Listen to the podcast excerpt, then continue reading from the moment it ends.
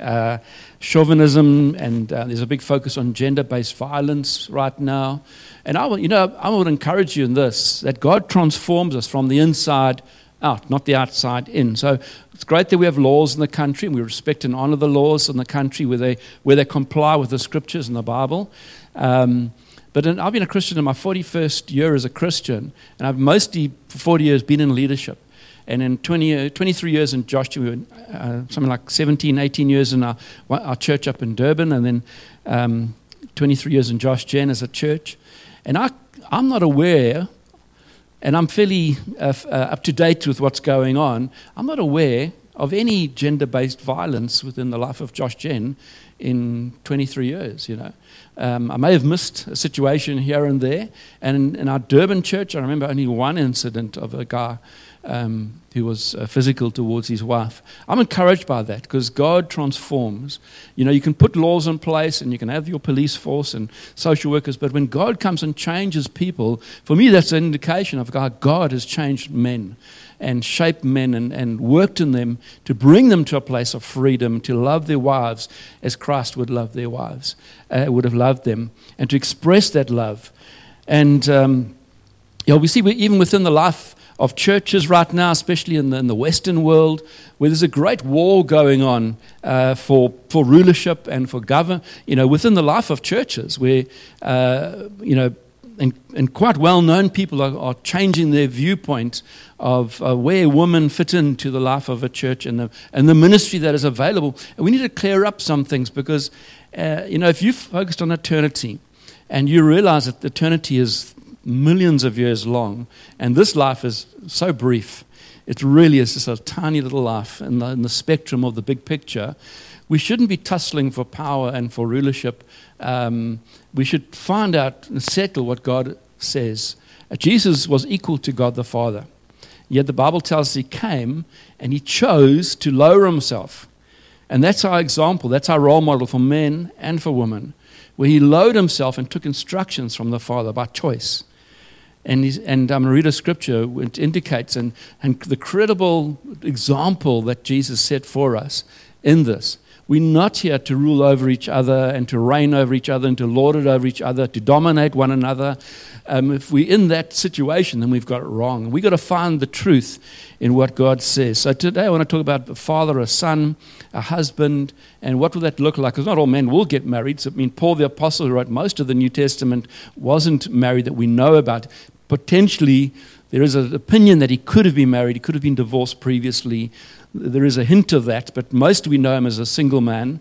Uh, Peter, he said, was married. He mentioned that. You know, he compared himself to Peter the Apostle. Uh, Jesus wasn't married, and uh, he's our role model, he's our example. And so, you know, Paul even said, you know, in this life, it may not be best to get married because of the troubles and the problems um, of this life. And so, but marriage is still honored, it's still uh, a good thing in God, so we don't put that out of hand. Um, so Jesus represented true manhood. That's really the role model we're looking at. How did Jesus do it? And uh, how do we follow him? Uh, in all this. And, and manhood is not the size of your physical being, whether you play rugby and eat, you know, tiger steaks and gunpowder soup. Uh, you know, that's not a sign of manhood by any means. And men's meetings, I, I don't enjoy men's meetings. They get all the men to roar like lions, you know. That's, that's a sign now that we're all men. Um, manhood is so much more than that, so much deeper and so much uh, broader than that.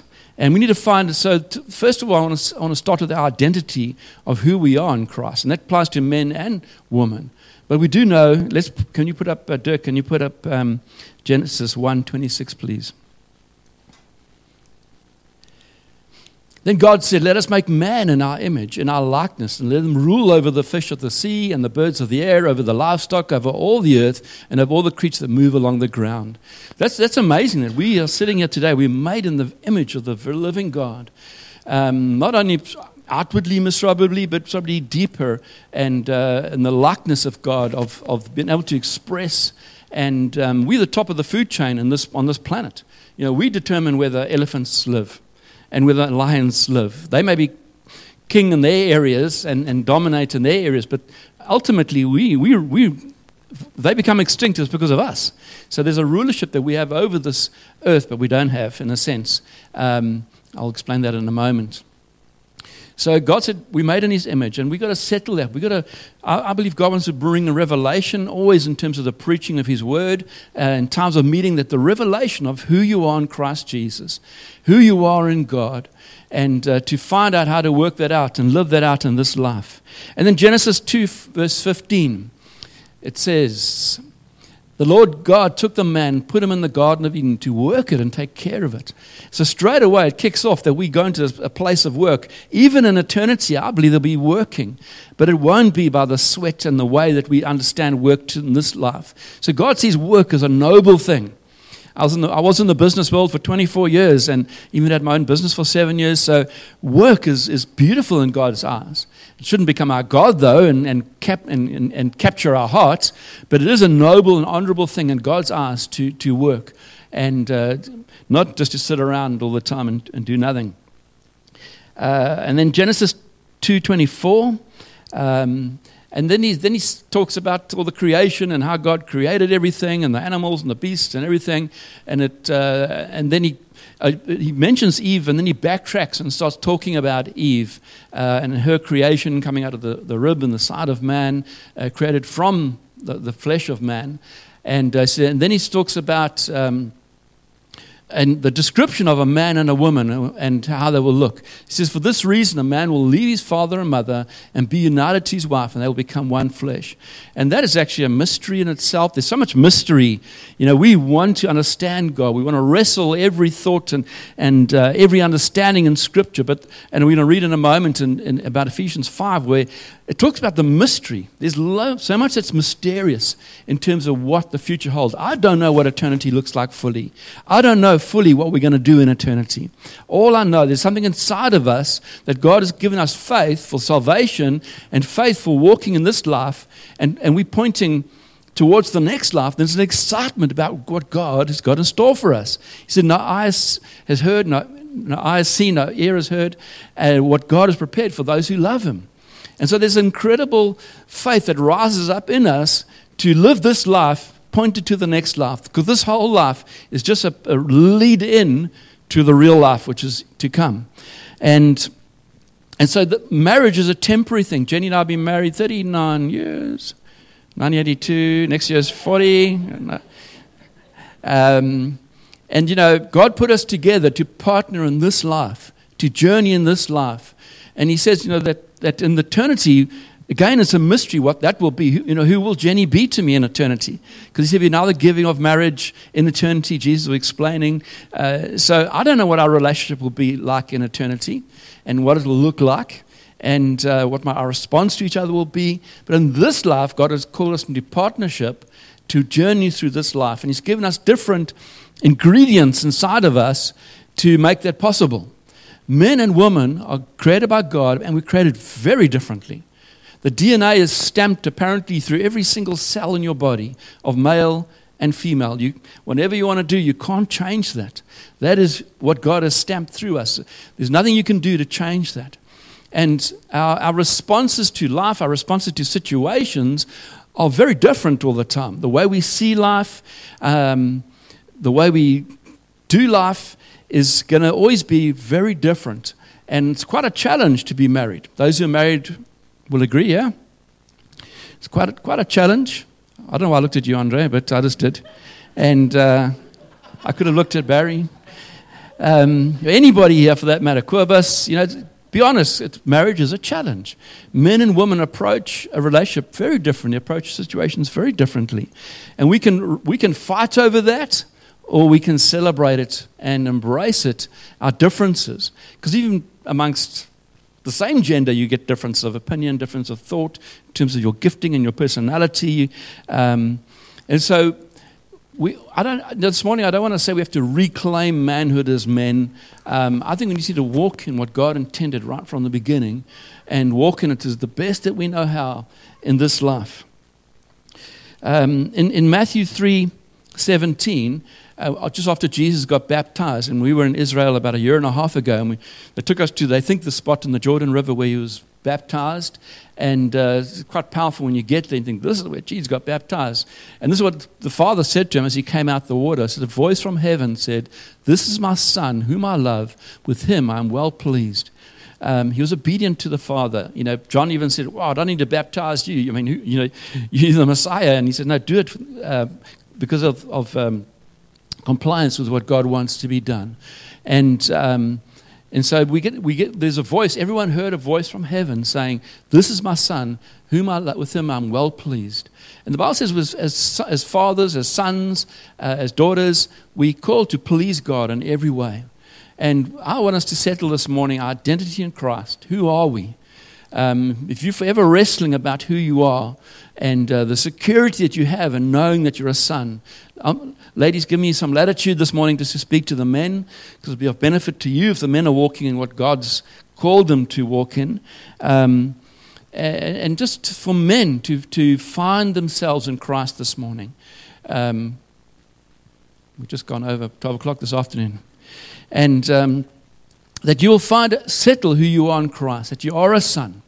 You are a son. You're adopted. You're called into. Jesus was the first brother, the scripture tells us. And we are those who are adopted in as brothers behind him and with him. And he's our, he's our butti. He's our brother. And uh, our same, we have the same father. That's incredible that we're adopted into this family and we have this adoption in place. Um, it's interesting in Scripture, you, when I looked in the concordance when I was preparing for this time, um, you look up the word son. It's just pages of it, pages of the word, of the word son, pages and pages of, of ref, scripture references to the word son. And people always refer to as, and Jesus was always referred to mostly as the Son of Man, Son of David, uh, the Son of God. And whenever they refer to people, they always say, oh, him, the Son of. This guy, the son of. All of them, always, they always refer to them, they always refer to their lineage, where they came from. That was uh, uh, described where they came from. So when, when you are referred to, God refers, looks at you now, and you are son of the living God. You're not just your name. You're not just Stan. You're not just who you are.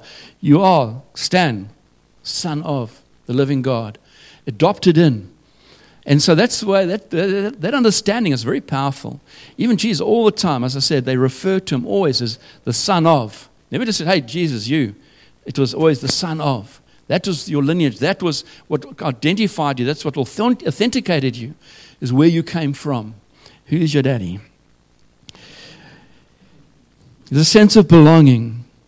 In Hebrews 5, can we put up Hebrews 5, verse 5 to 10? Um, so Christ did not take upon himself the glory of becoming a high priest. He didn't take it on himself. But God said to him, You are my son. Today I have become your father. And he says in another place, You're a priest forever in the order of Melchizedek, who was a type of Christ in the Old Testament. During the days of Jesus' life on earth, he offered up prayers and petitions with loud cries and tears to the one who could save him from death. And he was heard because of his reverent submission. Here, he was equal. Okay? And then he lowered himself. He came born in the body of a man. Um, and he became incarnate for, us, for a moment in his body. But he was always God incarnate himself and who he was. And uh, but he was heard because of his reverent submission. So if you want to be heard, get below, get, get down. The way up in kingdom of God is always opposite to the world. If you want to go up, you go down. Sit at the bottom of the table and you will get invited to the top. Come in reverent submission to God and say, Lord, here I am, just your son. That's what Jesus did. Here I am. What do you say, Father? He said, I say and do nothing except what my Father says I must do. That was Jesus himself who did that. And as men, as we, as we lead our own lives, you've got to learn to lead your own life, men. You've got to learn to lead it well. They have a major problem in, in, in, in first world countries, and I'll use the United Kingdom, Britain, as an example. They call it laddish. A lad is like a little boy. They call it laddish behavior, where in, in, in England, the men don't want to grow up. They don't want to take responsibility. They just want to be little boys all the time and just get drunk and, and go crazy and do weird things. And you see, now we get extreme everything because normal is not enough. You've got to, you've got to make everything extreme now. And there's a pushing, pushing of boundaries all the time to become more weird and more different. The statistics for South Africa, I read it in the newspaper a while back. 80% of the young men in South Africa, um, and I'm, this is what I'm just quoting you the newspaper, what the article said. It, it broke it down into racial groups, not my study, it's a study that they've done in South Africa. They said 80% of, of black males in South Africa, only 20%, they represent 20% of the, of the population. Um, only 20% have got a father figure involved in their life. Amongst the colored folk, um, only 50% have got a father involved in their life. And amongst the whites and Indians, uh, only 80%, 80%, which is also bad. It may sound better than the other ones, but 80, only 80% have got a father involved in their lives. And, and, and we need mom and dad. These, a lot of single moms say, Yeah, but I raised my kids fine. Well done, you did great. There's nothing wrong with that. And they have done a great job. But women have had to shoulder and take the load of society way, way too much because men have abdicated. They've moved away from taking responsibility for what they produce. It's easy to have sex, it's easy to produce a child. It doesn't take big effort.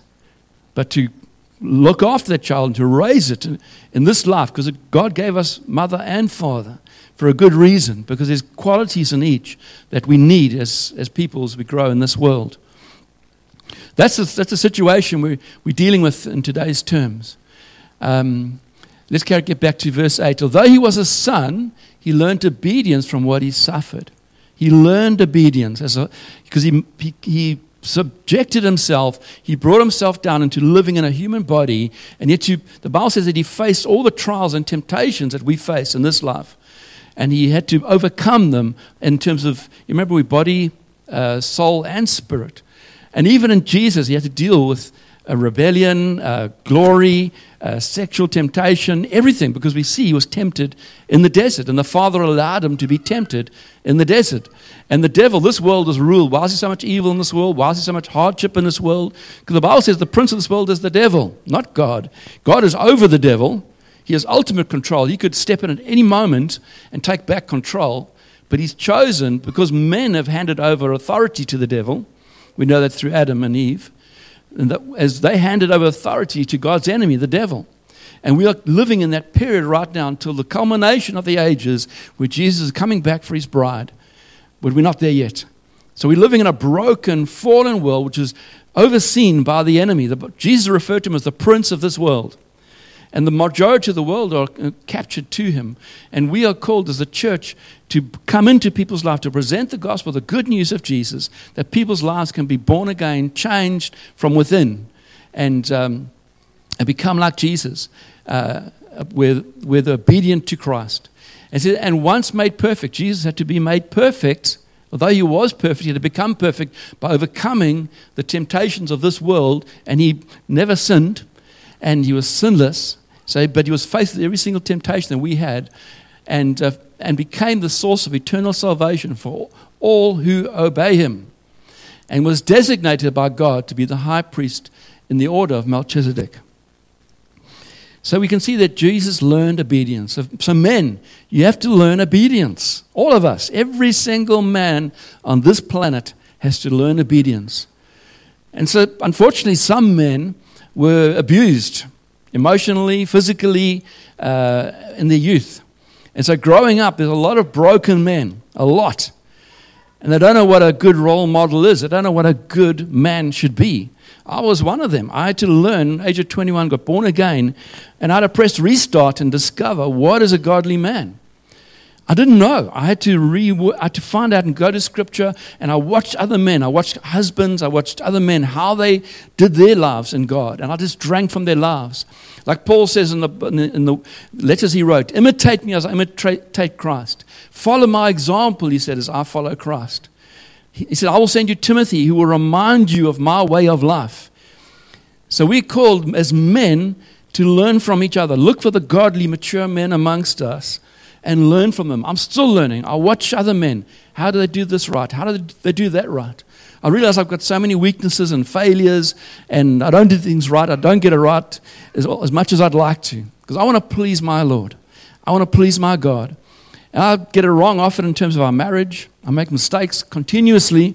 Um, I wish I was the perfect husband. I'm not. Or the perfect father. I'm not. Um, but I'm striving in a good way. People panic when they hear the word striving because the Bible does say strive for perfection. It does say that. And striving doesn't mean you're doing it in your own effort. Striving means I'm doing it in God's power through the Holy Spirit to become what He wants me to become. Because many times I throw my hands up and say, God, I need help.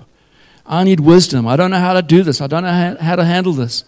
I don't know. I can't see my blind spots. I can't see my weaknesses often. And sometimes we need each other to highlight and step in and say, you know what?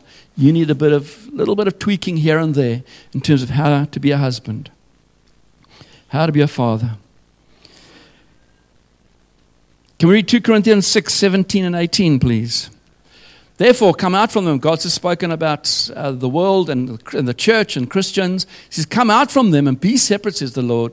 Touch no unclean thing, and I will receive you. I'll be a father to you, and you will be my sons and daughters, says the Lord Almighty. If you want to be a son and a daughter of the living God, you've got to separate yourself out from the things of this world. The things of this world will not help you to become Christ like or take you fur- further in terms of how you want to be in Christ. Let's look at a godly man. A godly man, well, he provides, he protects, he initiates, he, uh, he provides vision, direction for himself, and then overflow into his marriage and his family. And uh, in our dealings with uh, ladies, so many times, I can't tell how many times, women have really wanted their husbands to rise up and lead. Because they know it's the biblical way. They know, they know it's what God says. It's pretty clear in His Word. And the husbands often don't want to take that responsibility. They don't want to step forward and, and, and lead properly. Number one, they may not know how. Number two, they're scared of making a mistake and looking foolish. Um, so we've got to find out, first of all, how and, and, um, and why. And which, which way do we go? Where to from here?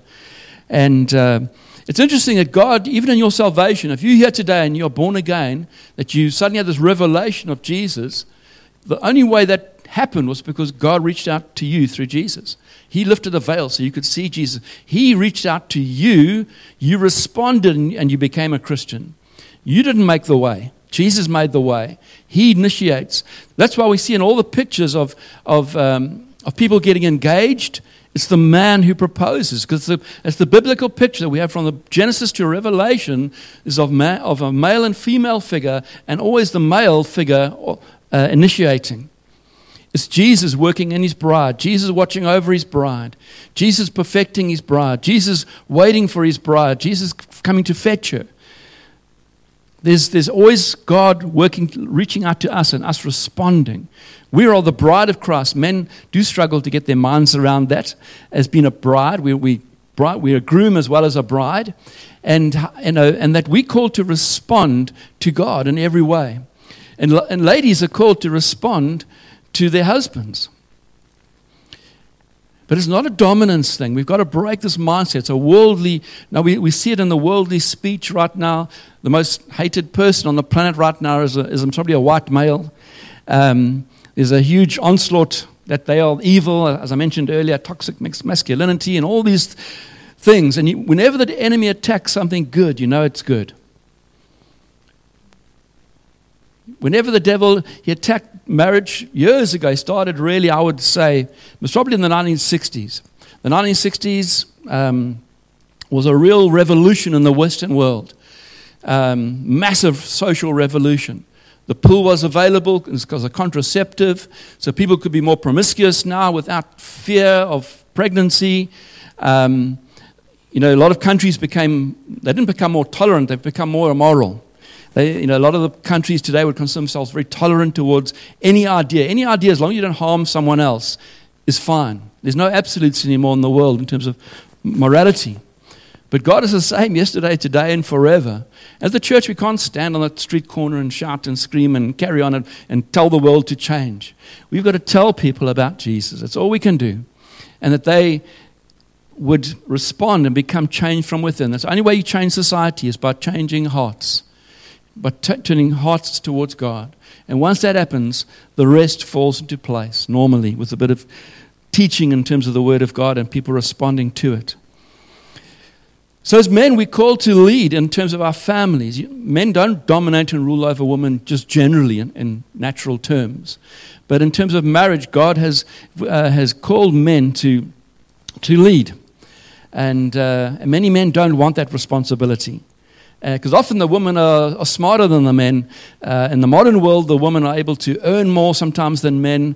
And uh, there's so many dynamics at play that sometimes men feel threatened and they'd rather just go and bury themselves in a hobby, uh, you know, go fishing, surfing, motorbikes, cars, uh, golf, bicycle riding, where they can display their masculinity. Because there's one area that women can't beat us in, and that's the physical side.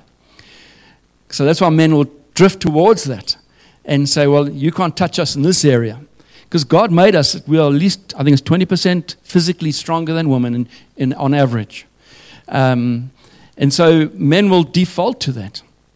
Uh, and they will hide away and go and get themselves caught up in something that's, that's they feel safe and secure and not face up to leading in their families and being the role model in their families.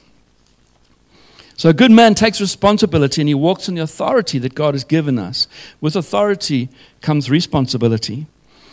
Um, so, how to walk like a godly husband. Ephesians uh, 5, uh, did I give that to you? Yeah, I did.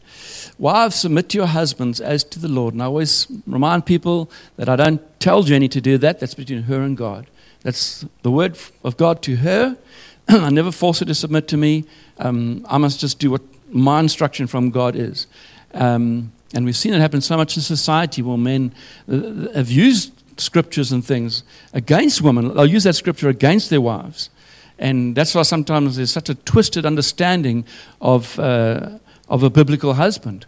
Um, for the husband is the head of the wife, as Christ is the head of the church, his body, of which he is the Savior. Now, as the church submits to Christ, also wives should submit to their husbands in everything. So, wives, you can make it a lot easier for the husbands if you, if you choose to submit within a godly framework. Okay?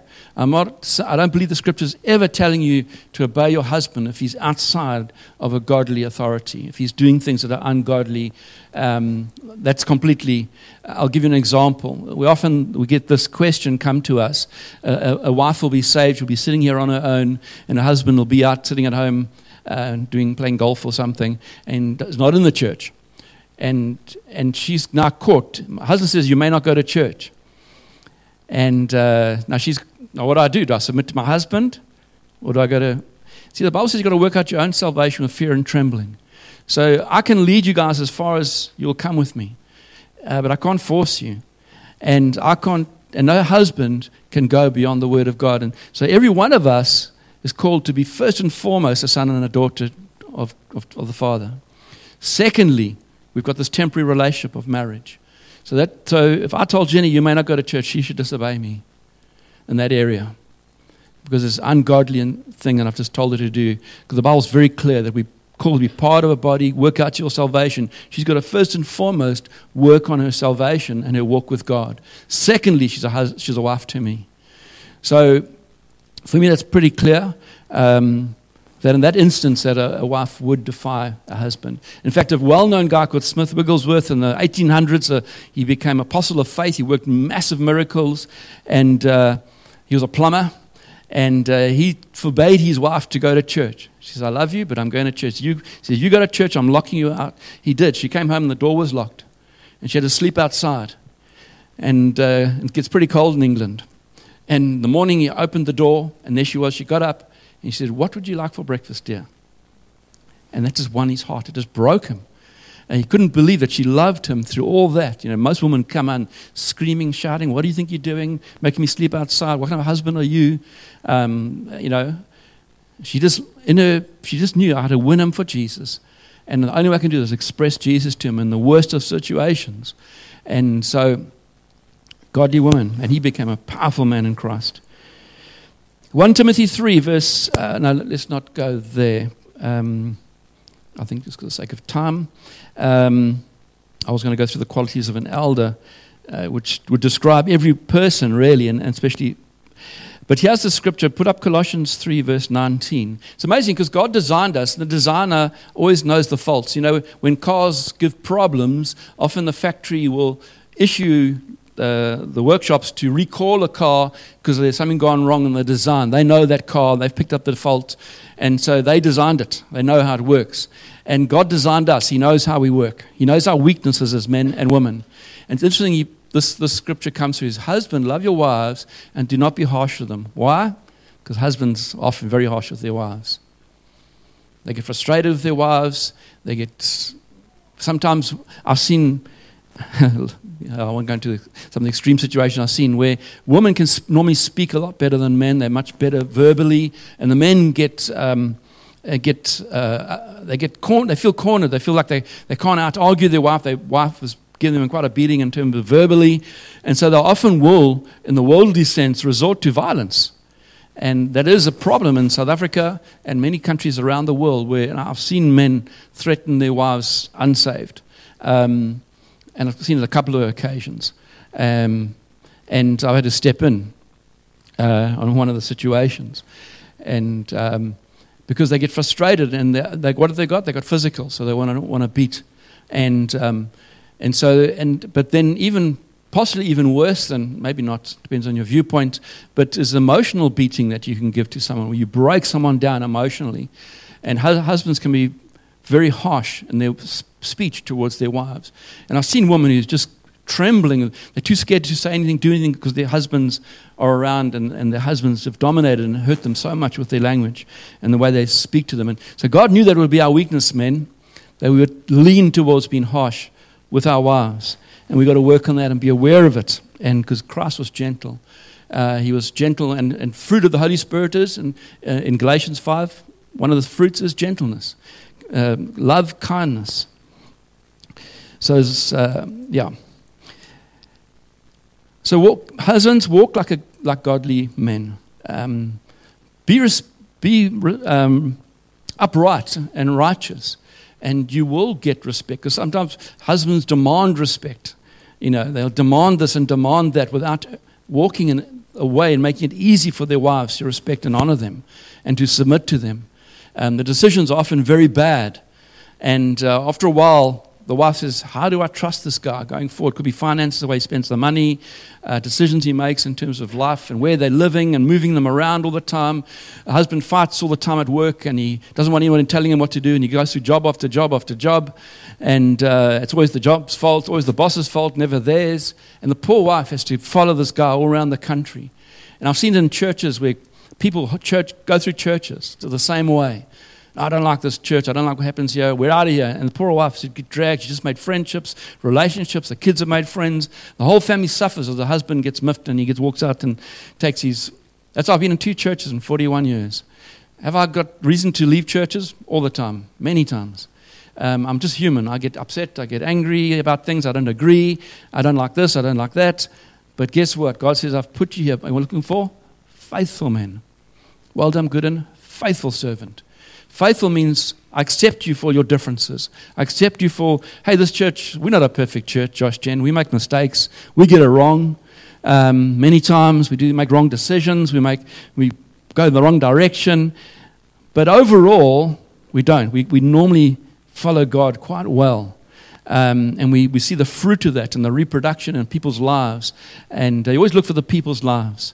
I'm always watching Durbanville to see the fruit in people's lives. Because That'll be a reflection of my leadership in this, congr- in this congregation. If I'm getting it right or wrong, according to Scripture, not my opinion, but I, I, I, comp- I weigh your lives against Scripture. Are you dedicated to God? Are you following Him? Is there fruit in your lives uh, that's evident from Scripture, based on Scripture? Um, if I don't see that, then I've got to re- look at myself because I'm called to lead this congregation. It means I'm leading you wrong. I'm opening, know, if I sin in any area, I'm opening a door into your lives. So I'm watching all the time. If something's happening here, uh, it reflect on my life. And likewise with a husband, your children, your family will reflect on your lives and how you're leading. I know you can't always take all the responsibility because even God, the Father, was the perfect Father, and right in the beginning, they rebelled straight away. They didn't listen to Him. And even a time when God said, I regret making man. I'm going to destroy them. That's our Heavenly Father. We see all the time, even though you've got a perfect Father, you can still sometimes get rebellious children. It's very clear in Scripture. So fathers don't feel guilty. All you know, if you've, it's a, it's a, there's two sides to this discussion and, and this pres- what we're talking about. Okay, uh, so we're talking about a godly. I've drifted into a godly husband, a godly father. Um, Ephesians uh, 6, verse 4, please. Fathers, do not exasperate your children. Instead, bring them up in the training and instruction of the Lord. And, and a lot of times, as fathers, we can make things so difficult for our kids. We exasperate them. We, we, uh, we call them to get frustrated and not able to. We speak bad things over them. I've seen parents say the most stupid things over their children, bad things, which crush their little hearts. Because you like the rep- you represent God to them, you know. You're, you're representing the Father's image to them. And if you get it wrong, they're going to grow up with the wrong image of the Father.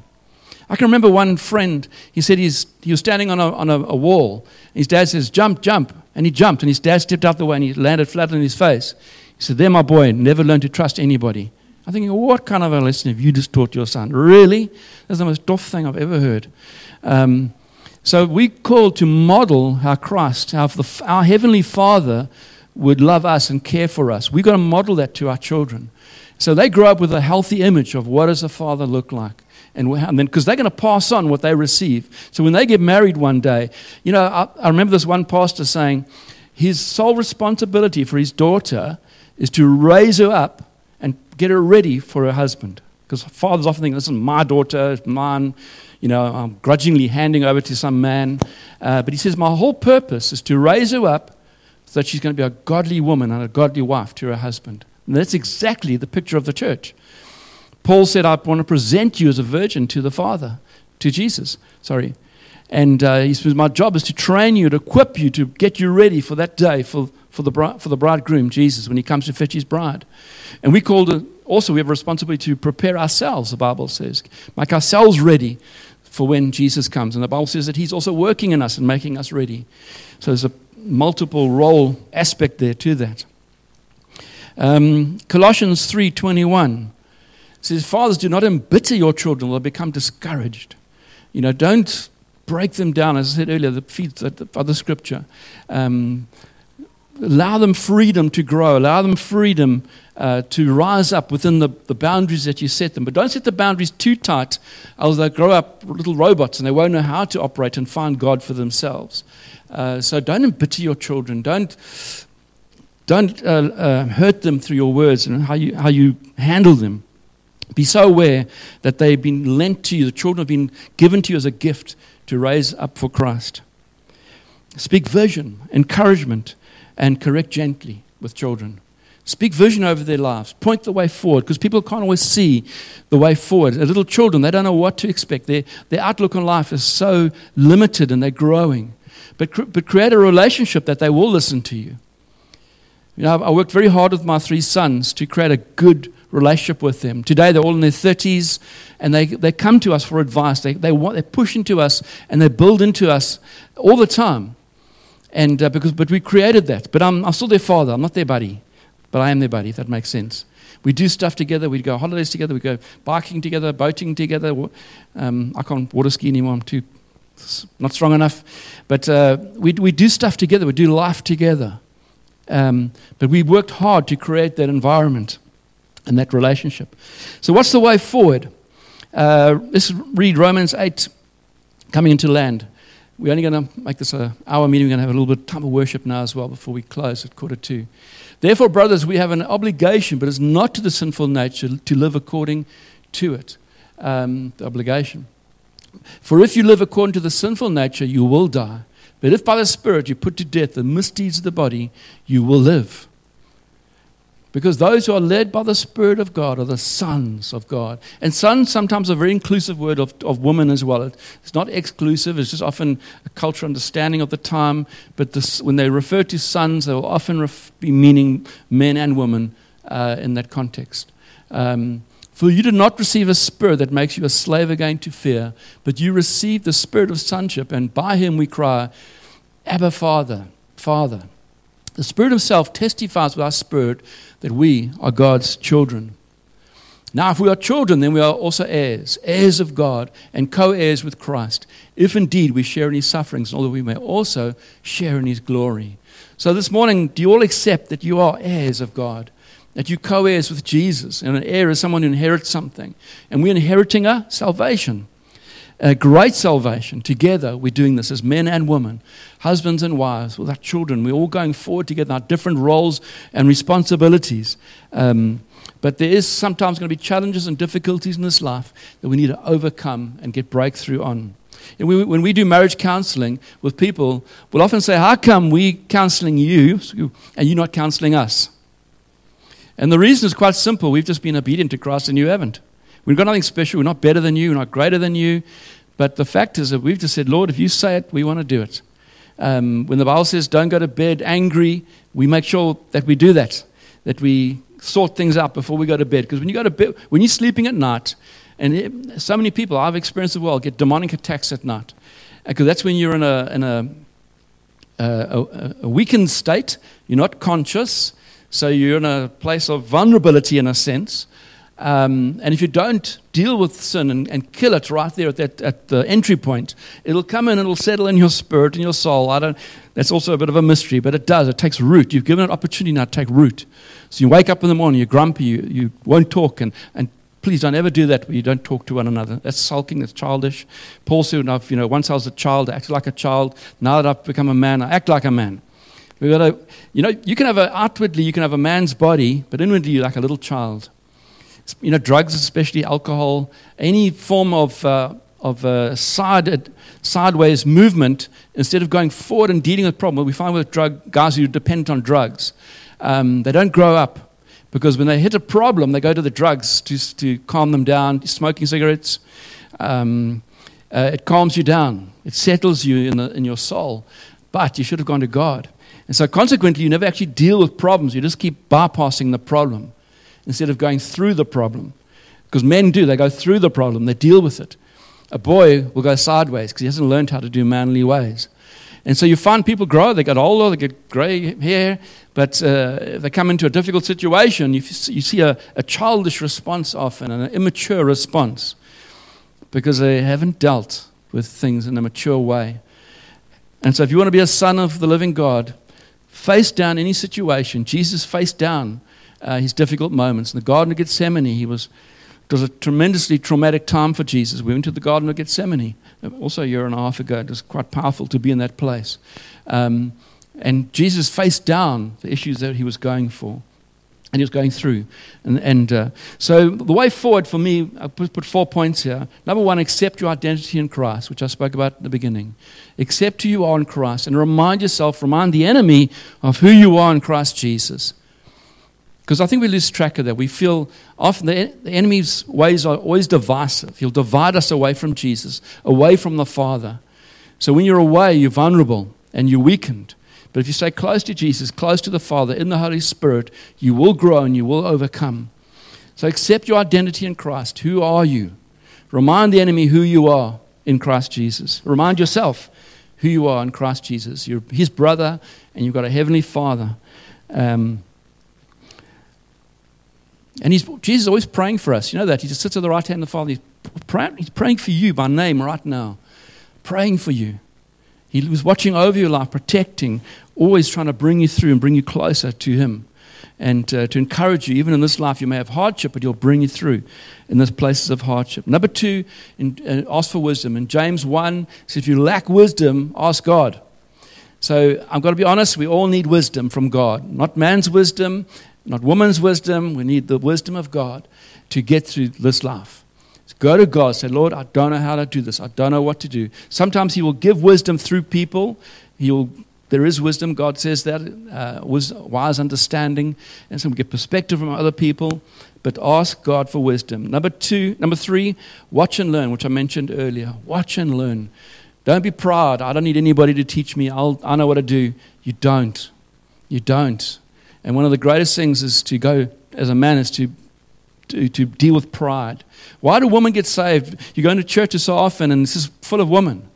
because they're responders. They know how to respond to this beautiful Jesus, a wonderful Jesus. Men are proud. I'll do it my way. No man will tell me what to do. And, uh, you know, just me and eventually, you know, there's so many rebellious ways amongst men. And men break things open. I have to say this.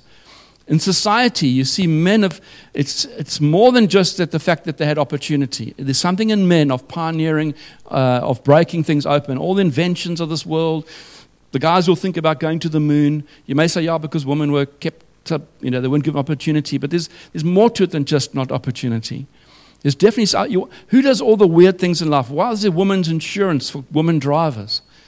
You know, men have got something in them that God has wired into them to step out and to push through and to break through into things that women don't have. They, I'm not saying they're weaker, or it doesn't mean they're weaker or, or less gifted. They're gifted in another way. It's not who's better, who, you know, it's just a, we're both equal in Christ Jesus. Galatians tells us that, talking about our salvation experience, it says neither male nor female. There's, we, there's some incredible things about women which men just don't come close to touching and, and walking in. We need each other desperately. Watch and learn. And number four, last one, go and do. Go and do, men. Go out there. Do. Don't be always talking but never doing. You know, a lot of talkers, there's lots of talkers, but not many step out and do things. And so, as men, go and do. Show your children how to go and do. Uh, pioneer things, break things open. In society, we, um, yeah, I mean, uh, please don't get me wrong in terms of sexist talk and things like that. Yeah, it's not, those who know me know I wouldn't be like that. But for guys who may not know me, it's not what I mean when I say this. Um, you see how men, in, I'll use England as an example again because a lot of studies come out of that country. You know, it was men who always went to the pub and got drunk and did stupid things, and, and the woman stayed home often and looked after children. But now they've, because of the, things have changed so much and shifted so much, women have got more of a problem with getting binge drinking in the UK than men. Um, it was men who swore all the time, and, in my, genera- my time, if a man, man would never swear in front of a woman. he'd be embarrassed if he did that, and it was disrespectful. Now I, I, I like comedy. I sometimes watch comedy, comedians, and I can't watch most of them. They just swear so much, and, and I look, they pan the audience, and it's just grey-haired ladies, and you know, and they're all laughing. And I think, how did we get here? You know, how did we get here? Such a breakdown in morals and a breakdown of, of uh, living in a godly way. I know it's just the world, so I can't judge them in that sense. But you just see a, a, a, where men have done stuff, and women said, "Oh, we want to be like men," but often they copy men in the worst possible way. You know, and so, yeah, we, we've got to find uh, better examples as, as men. Um, just live as men, and, and it doesn't, rec- yeah, doesn't mean bullying uh, and dominating uh, in the family. Because you find some very selfish men and families. Barry, do you want to come up with your team? Let's worship our God now. Um, so, if you're a man, if, God is, I hope God and not Russell has poked you in the, in the heart in, a, in some way or form, um, let's stand.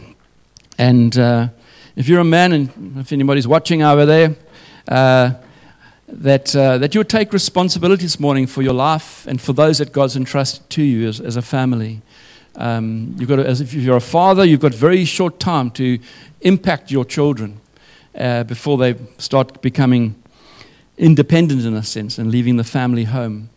So, yeah, there could be some repentance required this morning from men if you haven't done it according to God's way. You haven't laid down your life. You should be at the, you should be at the bottom of the family as a man.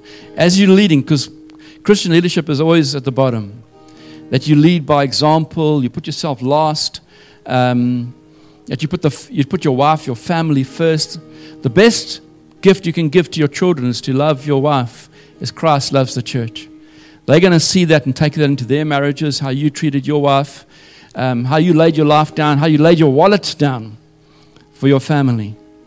And I I remember when I became a Christian and married at 23 and a father at 24. Um, I, I, I, shut down all my stuff that I spent money on myself and I spent on the family. Um, I went without so that the family could have. And uh, I just felt that's what Jesus would want, that I, I put myself last in the queue. Um, and as dads, yeah, we die to self and we live for Christ. So, if the Lord's spoken to you in any way, if you need to activate yourself more as a, as a man and rise up and, um, and lead, then, then make a decision this morning that you're going to do that. You may need to repent that you haven't led properly and you haven't loved properly as Christ would have you. There's forgiveness, there's grace, there's mercy, but go and do it now. Change. Don't be ever talking and say, I'm going to change tomorrow. Change today and make a decision to do it today. Father, we come to you this morning and this afternoon and just present ourselves as men, as fathers, as sons, as husbands, as brothers, all these different roles that we have. And we just lay them at your feet and say, Lord, help us. We need help. We don't always know how to do this. Give us wisdom. Thank you for your Holy Spirit who guides us in all this and brings us into a place of breakthrough and uh, walking in Him. We pray this in Jesus' wonderful name. Let's worship now. We've only got a few minutes, um, but let's worship and uh, commit ourselves to, to serving Him.